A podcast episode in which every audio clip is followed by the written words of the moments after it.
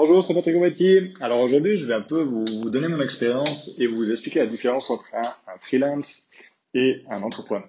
Donc pendant des années, euh, bah, quand j'avais mon, agence Dimanche Marketing, j'étais plutôt dans la peau d'un freelance où je vendais mon temps, euh, je faisais beaucoup de mandats, j'étais un peu long à tout faire et euh, je me retrouvais à, voilà, à faire les mandats après mandats à faire la facturation, à faire euh, service client, enfin bref, un peu à tout faire, l'homme à tout faire qui vend son temps et qui a la, qui a, la difficulté à scaler, donc augmenter son business.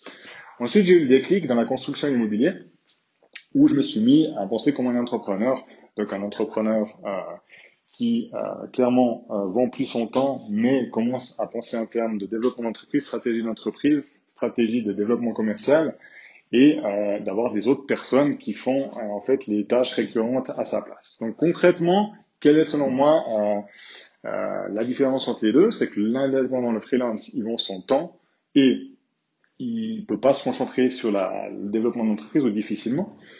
Et l'entrepreneur, à l'inverse, utilise le temps des autres justement pour euh, justement euh, donc éviter de faire les tâches lui-même chronophages à peu de valeur ajoutée, notamment facturation, comptabilité, tout ce qui est secrétariat, tout ce qui est suivi aussi des clients, ça, ça, ça se discute.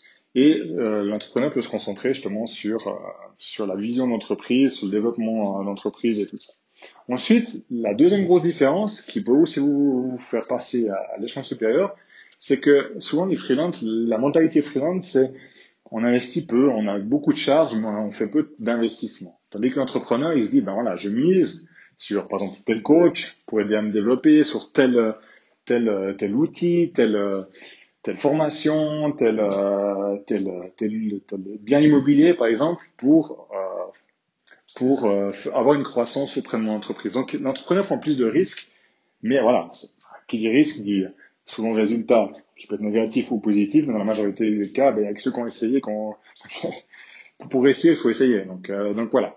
Donc, moralité, essayer de sortir euh, de cette enveloppe freelance indépendant en vendant au temps et en faisant tout vous-même. Commencer à penser comme un entrepreneur en clairement en engageant du monde ou en passant par des partenaires qui peuvent vous décharger, des sous-traitants qui peuvent vous décharger pour pouvoir vous focaliser et investir dans le développement de votre entreprise. Pour ma part, j'ai eu euh, vraiment, comme je vous dis, c'est passé du jour, enfin c'était jour et la nuit. Je suis passé en cinq ans vraiment d'un statut de de freelance à un entrepreneur chevronné.